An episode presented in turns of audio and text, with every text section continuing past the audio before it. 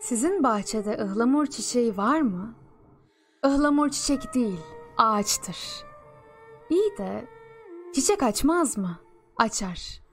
Peki ne zaman açar? Bilmem. Galiba en beklemediğin zamanda. Uzaklara dalıp giden bakışlarını bir noktada sabitleyip yüzüme bakmadan bu şiiri ona okumuştum dedi. Şiir okumakla da kalmamış, her şeyin bittiği yeri, umutsuzca her şeyin başladığı yer yapmak için ona baharla gelen bir dönüşü vaat etmişti. Ihlamurlar çiçek açtığı zaman diyordu. Bu zemheri halinden bahara geçişin, yıkılmışlık halinden sonra işte her şeyi değiştirmek için geldim diyebilmenin adıydı ıhlamur. O çiçek sevgiliye tüm bu umutları götürecekti. Çiçekten öte bir ruhun dirilişiydi. Günlerdir sıkıntılıydı. Her şey bu kadar zorlaşmışken ve bu zorlukların en zorları sabırla aşılmışken bir sır mutluluğun önüne geçiyordu. Huzursuzluk iki tarafa da sirayet etmişti. Ayrılık o ne kadar yok saysa da ensesinde bekleyen bir anlık öfke gibiydi. Sert ve keskin bir darbeye kalmıştı. Ayrılık şarkılarda söylediğimiz gibi esip geçmiyordu. Acıtıyordu en acıyan yanını. Halbuki bir dağ gibi biliyordu kendini. Ayrılık da sevdaya dahil deyip geçer giderim zannediyordu. Oysa denge noktası vardı insanda. Zoru kolaya çeviren, meşakkatli sabırla yoğuran, yokluğu kanaatle bastıran. Sırt sırta verince ve muhabbet sarmaşık gibi sardığında kalpleri anlıyordu. Her zorlukla birlikte bir kolaylık vardı ve bu kolaylık hemen yanı başında duruyordu. Onunla her şey katlanmak daha kolaydı. Onunla anlamak ve onunla anlamak daha kolay. İki parçaydı insan ruhu. Bütünleyenini arıyordu her zaman. Tamiri imkansız bir sükutu hayal yerleşince bir kalbe ve sonra diğerinde öfke damla damla çoğaldığında yani bu denge bozulduğunda her şey değişiyordu. Artık her kolaylıkta bir zorluk peyda olmuştu. Hayırla başlayan her konuşma, her mektup devamında kan damlayan sözlere dönüşüyordu. Bir sevda gün gelip bu kadar yakıcı olabilir miydi? Ne anlatabilen ne de anlayabilen vardı artık. İki tarafta birbirini tanıyamıyordu. Art niyet şüphesi her kelimeyi etkisi altına aldığında, her söz, her hareket, her tavır, tedavi için sunulan her ilaç, zehir sunulmuşçasına tepki görüyordu. Ve işte bu yüzden sevgiliden gelen hiçbir iyilik cezasız kalmadı. Ah o haklılık hissiyle büyüyen kibir. O kaşıdıkça kanayan, kanadıkça kaşınan yara. Yandıkça büyüyen yangın, büyüdükçe basireti körleyen alev. Ah o içindeki öfkeyle beslenen canavar ve derinlerde her şeyin müsebbibi, gurur. Sonra vicdan, gönül mülküne sükunet gibi getiriyordu bir süre. Fırtınadan arta kalan sağır edici sessizlik, tedirgin ve pişmanlık sarıyordu ruhunu.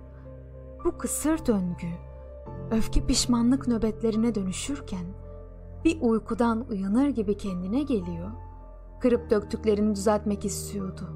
Bu defa da gurur, özür dilemeyi aşılmaz bir dağ gibi dikiyordu önüne. Ve işte o anlarda hasta olduğunu anlıyordu. İçinde bir canavar vardı. Gururu kuşanan, öfkeyle beslenen, pişmanlıklarla kalbini zayıf düşüren, halsiz bırakan, tezatlarla direncini kıran, ruhunu karamsarlığa sürükleyen bir canavar vardı. Adı nefis.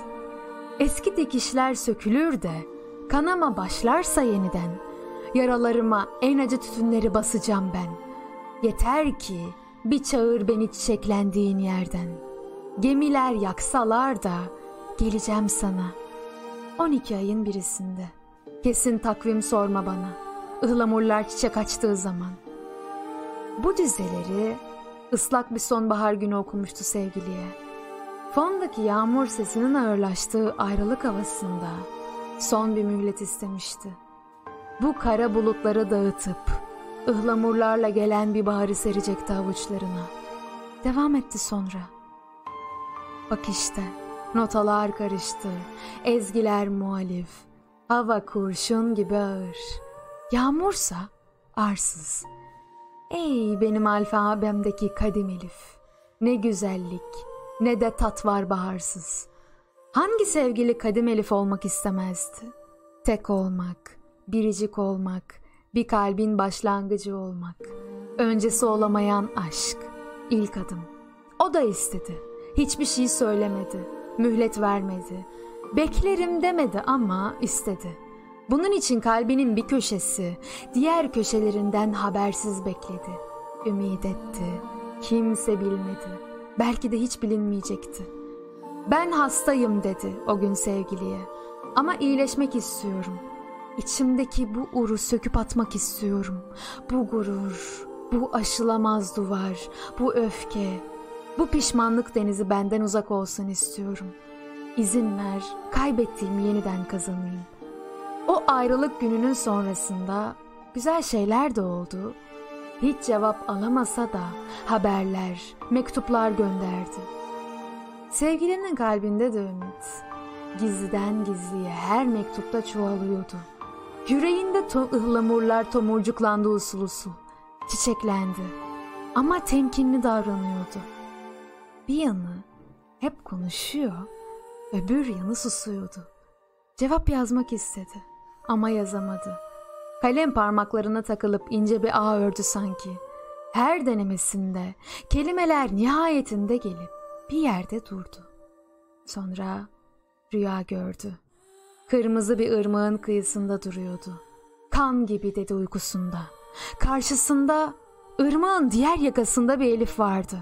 Toprağa saplanmıştı. Rüzgarda sallanan ağaçlar gibi iki yana doğru eğilip duruyordu. Kan rüyayı bozar dedi telaşla. Kan bozar. Anne, ıhlamurlar çiçek açtığında haberim olsun. Neden? Bir dost için. Ihlamur istemedi mi? Ihlamur var da çiçeği yok. Günler ucuca eklendi. Sabrın sonu selamet olmadı bu defa. Nihayet taş çatladı, cam kırıldı.